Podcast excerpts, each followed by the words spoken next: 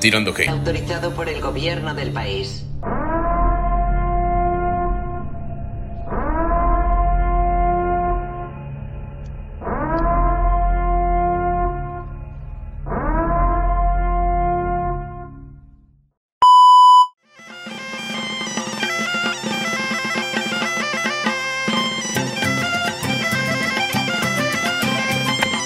Bienvenidos nuevamente a un episodio más.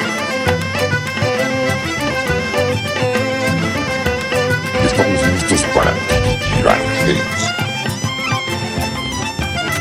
No, es que eso está súper mal. No, que se vaya a la mierda. Eso es lo que sí necesitamos. Y ya estamos a punto de tirar hate. Sin embargo, es algo que nadie quería decir, pero sí hay que decir.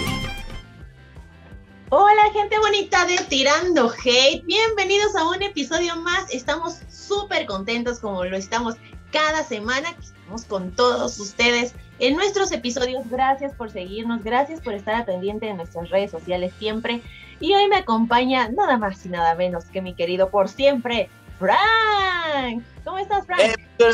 Emisión, emisión especial en Zoom. Qué raro tenerte lejos, la verdad te siento lejos y cerca, en la intimidad de tu casa, te veo y digo, ¡ah, qué rico de estar en ese momento en la parte de abajo, así con pants y pantuflas, ¿verdad? Nada, nos quieres engañar igual que yo en este momento, claro está, claro está, y qué bueno, qué, qué bueno de verdad este, encontrar en la naturaleza de tu casa, sí, la verdad es que todavía se siente el olor a almohada, se respira en el ambiente este olor a almohada que nos da, nos da confianza de estar en casa. Ni es cierto que tengo mi chocolate, abuelita, en este momento. Oye, ¿qué, ¿por qué andas ventilando aquí? No es posible que todo lo que antes se te cuente del programa, tú ya lo estés ventilando. Pero, la verdad, son las nueve de la mañana aquí en México. Y hoy les tenemos un invitadazo, Frank. Yo estoy segura que eso no te lo esperabas. Agradecerle a C N M Entretenimiento por este contacto, como siempre. Y, por supuesto, eh, yo sé, gente, que ustedes se van a enamorar de este chiquillo porque, aparte de ser guapísimo, es un hombre súper talentoso. Y hoy tenemos, desde Miami para el mundo, a Sebastián Salazar. ¡Bravo! Hey, ¿qué tal? Un saludo muy especial. Muy contento de estar aquí compartiendo con ustedes. Como ya saben, yo soy Sebastián Salazar. Muy bien, Sebas, ¿cómo estás? Cuéntanos un poquito sobre ti, qué has hecho de tu carrera, cómo empezaste. Yo comencé cantando a los cuatro años de edad. Mi papá dice que a mí no me daban tetes, sino me pusieron un micrófono para cantar. Yo comencé en el año dos mil a cantar con música colombiana. Yo iba a cantar vestido de traje con pantalón negro, una camisa blanca y una pechera aquí de lentejuelas colorida, a cantar música andina colombiana. Así comencé yo, y al cabo de un tiempo comencé a hacer música popular ranchera, que es lo que a mí más me gusta, lo que hago con mucho amor, y, y es lo que venimos desarrollando hoy en día. ¡Wow! Oye, Sebastián, yo por entrada saludarte, mucho gusto. Este, es una súper sorpresa la que nos tuvo Abril, la que nos tuvo C N M en este caso, y quisiera preguntarte, porque el tema de hoy, para que te vayas poniendo las pilas y de una vez vayas sacando tus mejores experiencias, es la inspiración, la musa. Desde chicos todos tenemos una musa para poder hacer. ¿Te acuerdas quién fue tu primera inspiración para poder cantar? Que era lo que nosotros, por ejemplo, acá tenemos a Cricri, ¿no? Que era más o menos el que nos, que nos gustaba en aquel momento, nos ponían nuestros discos de acetato. Pero tú, ¿qué era lo que te gustaba o cuáles fueron las primeras inspiraciones que te hicieron para cantar? ¿Qué era la música que te gustaba cuando eras niño? Bueno, Fran, un saludo para ti. Muchas gracias por, por abrirme las puertas, a todos los que están conectados ahí. Yo creo que la inspiración de uno siempre va al momento que uno vive. Cuando yo era muy chiquillo, yo veía, pues como vivíamos en un pueblo tan pequeño, veía uno pasar los mariachis y daban serenata a, a casas vecinas.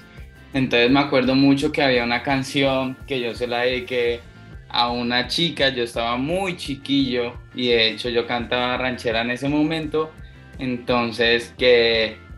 De hecho, yo creo que ustedes la conocen porque es de Pedro Infante, que es Chiquilla de mis amores, que dice: escucha la serenata que te canto, muñequita, Mi corazón no se aguanta y quiere verte cerquita. Yo me acuerdo que en ese momento, pues mi voz no era así, era como más aguda, así, entonces eh, fue como esa mi primera inspiración, así que yo sé que ese va a ser el día de hoy y, y ya me estoy preparando. Muy bien, oye, de entrada, ¿te acuerdas, Abril, tú que estuviste también en aquel momento haciendo las cosas que hoy en día haces? ¿Qué te inspiraba o qué te llegó a inspirar para poder dedicarte a lo que hoy en día te dedicas? Pues mira, en cualquiera de mis dos carreras, la verdad, siempre he tenido una motivación, eh, pero más que ser una motivación de, de algo en específico, eran de personas. A mí me encantaba ver a los artistas en la televisión y decir, yo algún día voy a estar ahí, yo algún día voy a hacer como eso, ¿no? Y, y los veía en los programas matutinos y yo decía, oye, qué padre que puedas ir a un, un trabajo donde te pagan y estar haciendo nada, porque pues realmente no hacen nada más que entretener, ¿no? Y bueno, pues ellos fueron como que, la gente espera muchas veces que ahí sea un eh, premio Nobel o algo así lo que te inspire, pero a veces las cosas más burdas son las que te inspiran a crear tus sueños, ¿no? Como, como por ejemplo, este, una mariposita y ya de repente ya quieres ser este... creador de mariposa, ¿no? No sé, algo así. Y sí pasa, ¿no? Entonces en esa cuestión fue eso, y en la danza, pues eh, un maestro que yo tomaba clases de zumba, yo eh, me enamoré de cómo bailaba él y de cómo llevaba la, la dinámica de la clase, y a partir de ahí yo dije, no, yo quiero ser como él. Y de ahí empecé a, a, a partir en, este, en estas dos carreras que pues amo y adoro con todo mi corazón. Y pues que todos los días se descubre algo nuevo, ¿no? Todos los días encuentras una inspiración nueva para seguir adelante, porque como dice Sebastián, no es lo mismo lo, lo, lo que te inspiraba cuando eras niño a lo que te inspira ahorita, porque ahorita ya tu experiencia es más amplia, ya viviste varias cosas diferentes que, pues, que te motivan a hacer ahora otro tipo de contenido, de persona, este, tu madurez es diferente y pues bueno.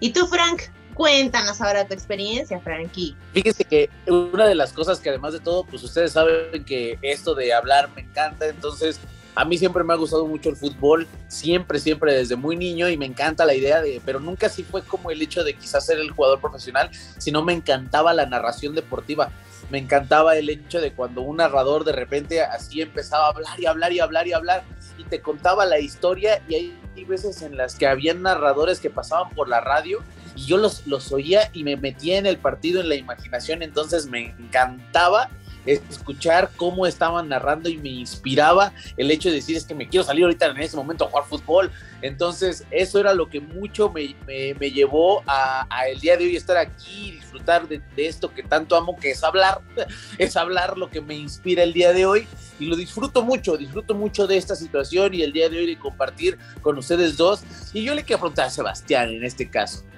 había, esta fue la inspiración principal, pero hubo un plan B, hubo un, y si no soy esto, había otra cosa a lo que te hubieras dedicado, ¿qué te inspiraba además de la música y del cantar? ¿Cuál hubiera sido el plan B si no hubiera sido el cantar? Yo jugaba fútbol y entrenaba fútbol de manera profesional igual, entonces yo recuerdo tanto que como a los dieciséis años tenía un torneo en Ecuador con el equipo, un equipo de, de mi país, entonces era la misma fecha que mi hermana menor se iba a hacer la primera comunión, un acto religioso muy simbólico en familia y que iba a estar toda mi familia, y esa noche tenía una presentación, entonces yo como que decidí dejar ahí, ese fue un momento en el que decidí dejar definitivamente otros sueños por, por irme con la música, porque era lo que de verdad me más pesaba, era lo que más me gustaba y el apoyo que más tenía. Entonces yo creo que fue ese momento en que me dije como, yo soy un amante, todavía me gusta mucho el fútbol, yo, eh, yo soy de los que digo, respiro fútbol, veo fútbol, comento fútbol, hablo fútbol, todo, hablo como un futbolista todo el tiempo porque uno es enfocado al fútbol, entonces ya en ese momento me di cuenta que yo tenía que poner sobre la balanza como que era más importante para, para así poder sobrellevar mi vida, así que si no hubiese sido cantante, muy seguramente futbolista. Igual y te invitamos al otro podcast de fútbol si quieres en algún momento también, si es que te encanta hablar y de repente eres de esos que de repente no sabes en qué momento ya. Bienvenido ah, seas, no. amigo Sebastián. Que hace poco me vi la final de... Ah, no era final, era semifinal para ir a la final de Puebla con Guadalajara, si mal no estoy. Muy buen partido, se definió por penales también. Sí, muy bueno, y la verdad es que ahorita, por ejemplo, estamos hablando, en ese podcast se está hablando incluso de rumbo a Qatar, cómo están haciendo mm. la, la, la, los partidos, qué tal están hablando de las selecciones. Ahorita acabamos de hablar de lo de la final, pero bueno, son cosas que cuando uno es apasionado del fútbol, te quiero preguntar, ¿a qué equipo le vas, Sebastián? ¿Qué equipo es el que eres hincha de toda la vida? Yo jugué, es que yo soy de un pueblo que se llama Neiva, en la ciudad, en, en, en Colombia, y el departamento es de Huila, entonces ese es el nombre del equipo, el Atlético Huila. Entonces yo le iba al Huila, jugué para el Huila, entonces yo era siempre con el Huila. A nivel internacional yo, yo creo que soy más culé que, que, que madridista. Me gusta mucho el Barcelona. Muy bien, claro, de los culés de toda la vida. Oye, Abril, ¿y tú tenías un plan B o qué te inspiraba para el plan B? ¿Cuál hubiera sido el plan B si no hubiera sido todo lo que haces ahorita? Además de todas las cosas que haces, ¿cuál hubiera sido el plan B? Mira, la verdad es que yo veo carreras nuevas y conozco carreras y a mí me hubiera encantado, soy como la Barbie, ¿no? La Barbie que todo puede, y me hubiera encantado ser este, así como Barbie, tener todas las profesiones que tiene ella, ¿no? Yo me hubiera encantado si no hubiera tenido esta, esta posibilidad de hacer esta carrera. Yo sé que es una carrera cara, pero me hubiera encantado estudiar gastronomía y turismo. Este, me encanta la cocina y digo, no lo hago muy bien, pero pues podría ser una opción, ¿verdad? Pero está entre la inspiración que en algún momento tuve. Y sí, me hubiera gustado mucho estudiar este, gastronomía, eso sí. ¿Tú, muy Frank? Bien. Yo, yo fíjense que en caso dado de que no, no hubiera dedicado esto, yo creo que me gusta mucho ser maestro. Desgraciadamente es una profesión muy mal pagada aquí en nuestro país y a pesar de que uno ama el enseñar o el explicar, a mí me encanta, pues llegó el punto en el que dije, es que no voy a poder vivir de esto, no, voy a vivir muy lejos, ¿no? En algún momento, entonces preferí dedicarme a esto, que a pesar de, además de todo, me gustan los medios de comunicación y me dan mucho para... solo le gusta el dinero, ¿no? La verdad es que ahorita le vamos a Sebastián, digo, ¿cuáles son? Yo, yo, yo, pasando a esto, yo le quería preguntar a Sebastián, ¿cuáles son tus motivaciones, además, obviamente, del gusto por el canto? ¿Qué sería lo segundo y tercero que te motiva a la canción? Pues normalmente a uno le preguntan cuál es su mayor deseo. Yo, yo creo que segundo y tercero, la posibilidad de conocer muchos escenarios y... poder llegar a las personas con otro mensaje, con los mensajes que uno plasma en las canciones, que se sientan identificadas y así poder generar algún tipo de conciencia o, o comportamiento entre las personas. Oh, muy bien. Oye, y, y, y hubo, dentro de todas las canciones que tienes, hay canciones muy alegres y hay canciones muy tristes. ¿Llega el punto en el que la motivación de la tristeza se necesita para escribir una canción triste? Yo creo que no. Yo, me, me ocurre a mí que, que he escrito canciones donde me encuentro triste y escribo triste, pero me encuentro feliz y quiero escribir algo triste porque sé que normalmente las canciones tristes pegan más. Entonces, yo, para mí, yo creo que no, que lo que les digo, yo si me siento de tal manera, yo escribo de esa manera. Es como lo que uno quiera hacer o eso también es como lo que uno se sienta. Oye, claro. Sebastián, tú, tú que has tenido la oportunidad de visitar varios países, ¿no? Y que, pues, conoces, como tú dices, varios escenarios y que, eh, por supuesto, esperamos a que llegues a muchísimos más. Eh, pero en cada país has encontrado una inspiración o un gusto por algo que, que digas, ah, voy a llegar a, a Colombia o a Miami y voy a, inscribir, a escribir esto que vi en México que me pareció muy interesante y voy a agarrar esta cosita y la voy a hacer una canción. Tengo una canción que me pasó exactamente así. Yo estaba en la gira de medios en México y comencé a escuchar sobre el bajo quinto y el bajo sexto que usan allá como requinto. Entonces dije, yo quiero montar un tema así como los corridos tumbados o, o un tema así bien, mucho México ahí dentro, así que yo llegué a Colombia y escribí una canción que se llama Amigo Ratón del Queso, que habla como que uno no puede confiar en alguien que uno siempre tiene por el, así sea un amigo súper fiel, terminan a uno traicionándolo, sea amiga o amigo, las mujeres también tienen su situación. Entonces sí, me ocurrió la verdad y ahí la tengo, pero todavía no le, no le hemos dado fuego porque yo creo que esa canción es para hacerla con un productor mexicano, porque si es una canción mexicana debe hacerse con un productor mexicano, y si son de esos pueblos así ya muy norteños, mejor. Ando buscando un productor así. Oye, yo te quería preguntar, Sebastián, ¿te ha pasado en algún momento de tu vida que la misma vida te lleve a escribir una canción? No sé, por ejemplo, alguna ruptura amorosa, en algún momento algún triunfo personal, algo que digas, no manches, es que esta canción la escribí quizás en el momento en el que hice, me, me, me hizo una chava mi novia, o que me cortó mi novia, o en el momento en el que conseguí algún éxito. O sea, ¿sí llegó, sí llega esa inspiración dependiendo del momento de tu vida? Sí, yo tuve, hay una canción que está disponible en mi canal de YouTube que se llama Suerte y Adiós, que de hecho, de hecho esa fue la canción promocional con que fuimos a México en el dos mil diecinueve, y se llama Suerte y Adiós porque yo en ese momento tenía una pareja que era muy tóxica, como la típica toxicidad de parejas de hoy en día, que si uno hace algo malo y si uno no lo hace tan bien, que si usted sale yo salgo, que si usted se va con sus amigos yo me voy con las mías. Entonces eh, mi papá siempre ha, ha sonado un dicho que, que es como ni la que se va hace falta, ni la que llega estorba.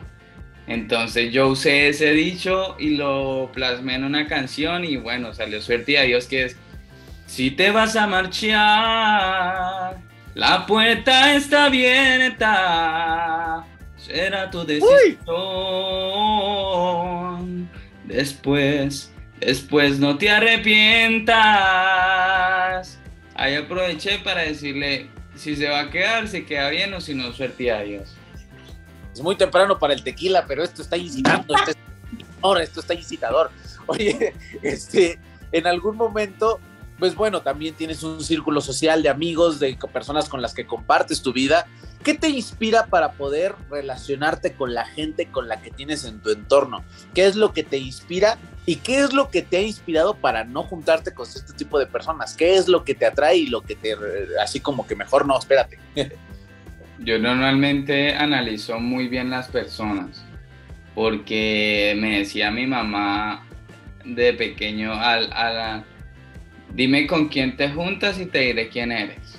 Entonces siempre pues uno trata como de tener el bien para su vida, entonces yo sí trato como de analizar las personas y, y, y si veo que es una persona que no le está aportando mucho a mi vida, pues sí, obviamente trato de guardar distancia con esa persona. Entonces, lo que a mí me inspira normalmente las personas es, siempre traigo un sentimiento bueno, como de abrir el corazón, de conocer a las personas, pero sí, en definitiva no hay relación o veo que no le puede aportar mucho a la vida de uno, yo soy de los que dicen como no y prefiero alejarme, porque sí, soy muy devoto a Dios y yo digo que cuando uno hace las cosas bien, uno se debe rodear de personas muy buenas. Entonces sí, soy bien delicado en ese tema. Órale, la verdad es que está, está padre el hecho de cómo uno se va relacionando conforme va pasando la vida. Y a ti, Abril, ¿a ti qué te, qué te da para poder juntarte con la gente que te juntas? Porque sabemos que eres de muy pocos amigos y que la verdad, bien piquisniquis. Entonces, ¿qué es lo que te da este, para poder juntarte con la gente que te juntas y qué, qué repudias de la gente? Mira, desgraciadamente me ha tocado muchas veces que la gente me traiciona, que traiciona mi confianza, que uno pues se acerca con toda la intención creyendo que la gente va a actuar como, como tú actúas. Tú sabes que yo soy una persona muy, muy leal este, y que trato de, de ser lo más sincera con la gente, ¿no? Este, en este caso pues me ha tocado que me fallen muchas veces y la verdad es que en la vida he entendido que mientras menos personas tengas cerca, pero sean las personas leales y las personas que te corresponden en realidad eh, de acuerdo a tus intereses y te aportan algo bueno a tu vida, son a las que tienes que mantener. Entonces eh, he aprendido a soltar a la gente que no quiere estar conmigo, que no quiere compartir cosas conmigo y sobre todo que no son buenas personas conmigo, y me he quedado con, con las experiencias o con las enseñanzas que me ha dejado el tener gente así, ¿no? Porque al final del día pues todo te da para, pues para hacer cambios positivos en tu vida. Al final todos son enseñanzas, tienes que aprender, corregir y seguir. Y si tú decides quedarte con esa gente que te sigue haciendo daño sin que te aporte nada, pues no vas a salir del mismo hoyo del que vienes este, cavando, ¿no? Desde hace mucho tiempo. Entonces, pues realmente sí, sí soy una persona de, de, de pocos amigos, soy una mujer muy enfocada a mi trabajo, a lo que me gusta, soy una mujer que, que cree mucho en Dios, que, que tiene este, a lo mejor sus ideas, eh, pues que, que muchos no comparten, ¿no? Entonces, pues he aprendido a quedarme con esa gente, ¿no? Que respeta lo que soy, que me respeta como persona y que ha entendido lo que me gusta y lo que no me gusta. Ay, yo creo que soy el único que me voy a ir al infierno, amigos, porque soy el único que no es Dios, pero definitivamente, digo, el gusto se rompe en géneros y esta, esta parte de las creencias, pues es muy respetable. Oye, Sebastián, cuéntame, ahora, hablando más o menos de, de tus gustos y de cómo es lo que te inspira a ciertas cosas, a ti te, te, esta parte, por ejemplo, de ir al cine, de ver una película, ¿qué te debe de inspirar una película al momento de verla para que digas, esta voy a entrar a ver? ¿O qué es lo que te gusta de ver para poder saber cómo es tus gustos? La verdad, mis gustos son muy simples. Yo diría que des, me pueden llevar a ver una película animada de niños, pero si trae una buena dinámica, un buen entretenimiento, porque a veces...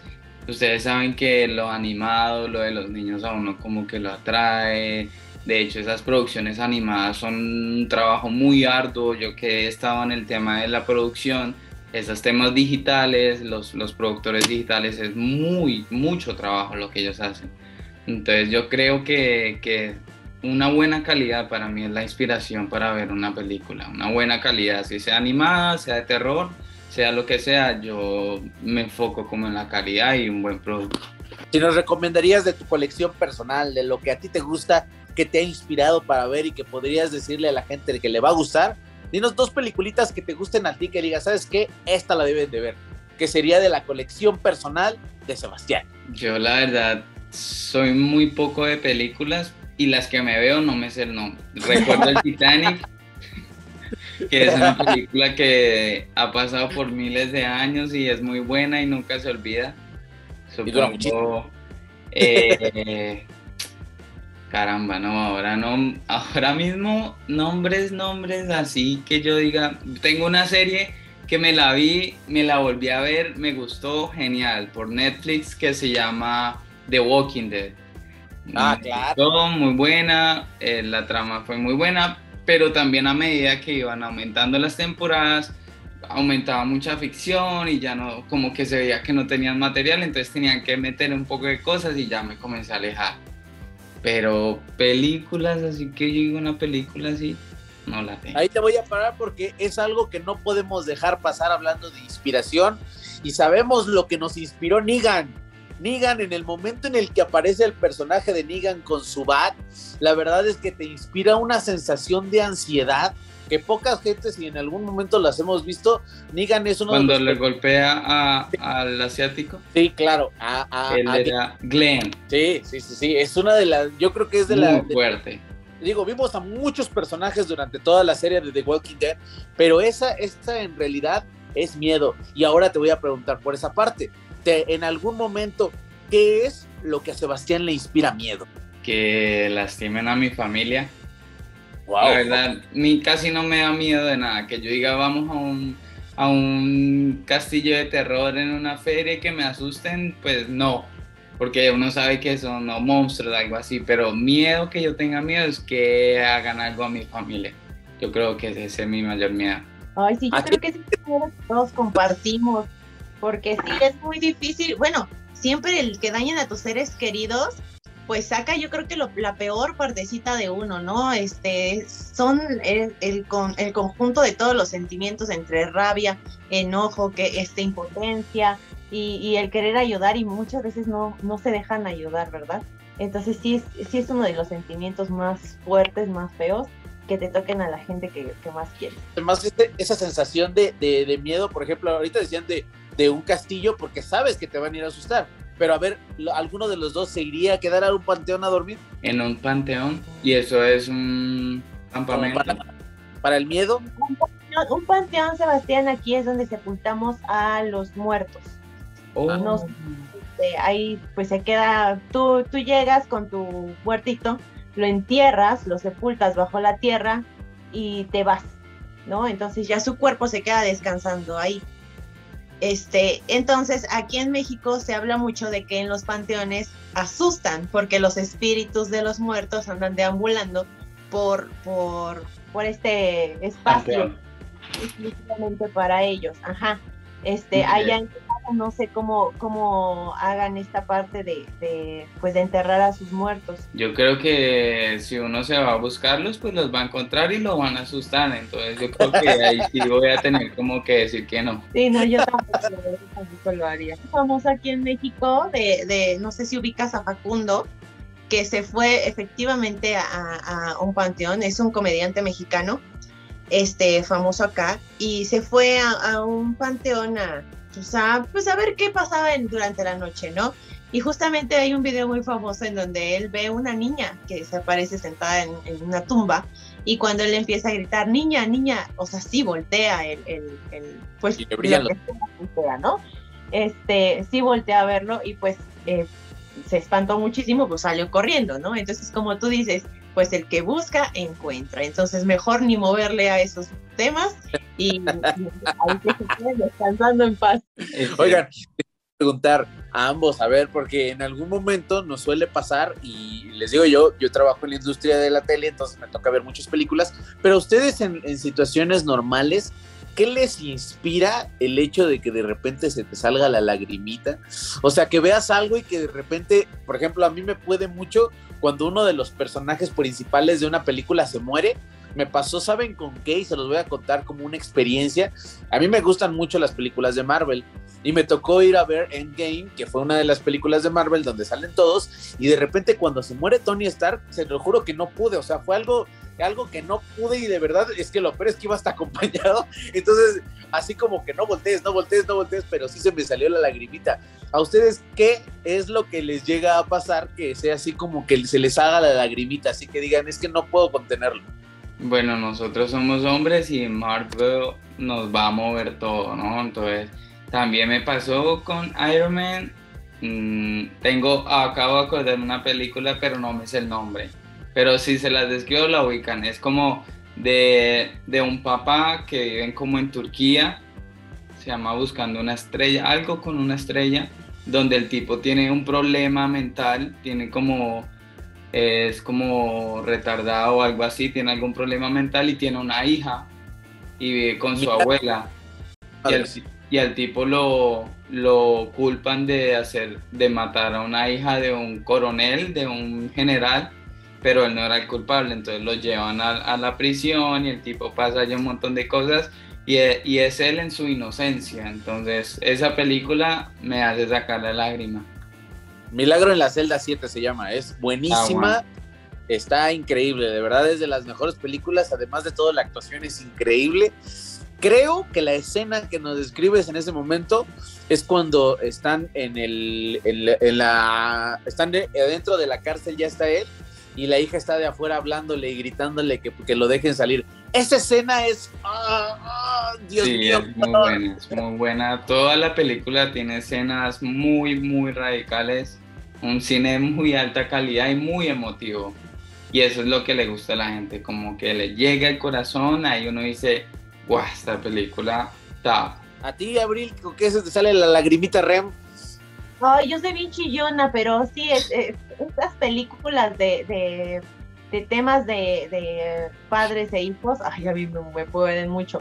Lo que son padres e hijos y el tema de los animales, no, hombre. Sí. A mí no me gusta ver hasta Beethoven, porque yo chillo con Beethoven. O sea, todas las películas que son de perros. ¿El, ¿El San Bernardo? El del San Bernardo, exactamente. Todas las películas que sean de perros a mí me pueden... Husky, me acabo de acordar de otra. Esa también es buena. Sí, es la de Hachiko. Hachiko. Esa es, es una película cruel, de verdad, no sé por qué se me ocurrió ponerle play, pero sí, tienes la razón.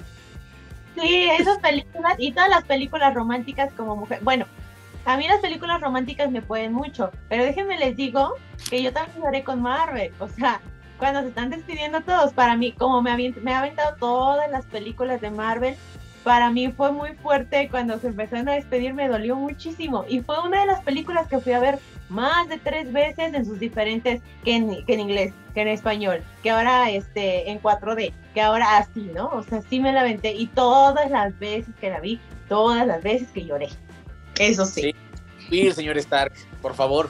Oigan, y bueno, ya hablando de esta parte, ahora, ¿qué les inspira el gusto hacia otra persona? Porque, por ejemplo, yo les voy a contar en lo personal, a mí me gusta mucho una mujer que, por ejemplo, sea muy independiente, que sea una persona que, que, que se vea por sí misma, que se arregle, que se cuide de sí misma, y creo que lo que más me llama la atención es una mujer divertida. Yo no podría andar con una mujer aburrida, ¿saben? O sea, como que en mi cabeza estaría el, ah, por favor, ríete de algo. Entonces, no sé, yo no podría poder hacerlo de esa manera. Pero, ¿ustedes qué les inspira el gusto por una pareja? A ti, Sebastián, ¿qué te llama la atención o qué te inspira de una mujer o, o, o de una pareja para poder llamarte la atención? Me gustan güeritas, me gustan... que sea muy independiente en lo que tú dices, que te aporte algo a ti, si me entiendes, que sean como un equipo, que yo normalmente soy muy divertido, entonces como que trato de divertirme mucho con mi pareja, entonces ella como que también me corresponde, entonces tiramos, en Colombia sería tiramos caja, como tiramos risa, entonces eh, es como una pareja que te complete a ti, que digamos vamos a hacer esto, organicémonos y sacamos esta otra cosa, eh, queremos conseguir esto o, o, otra cosa, bueno, son muy, objetivos que hayan en común, metas que hayan en común, ese tipo de, de mujer me atraen, aunque pues ahorita no ando buscando porque ya tengo una mujer, entonces eh, eh, encontré en ella todas esas cosas que acabé de mencionar. La describiste básicamente.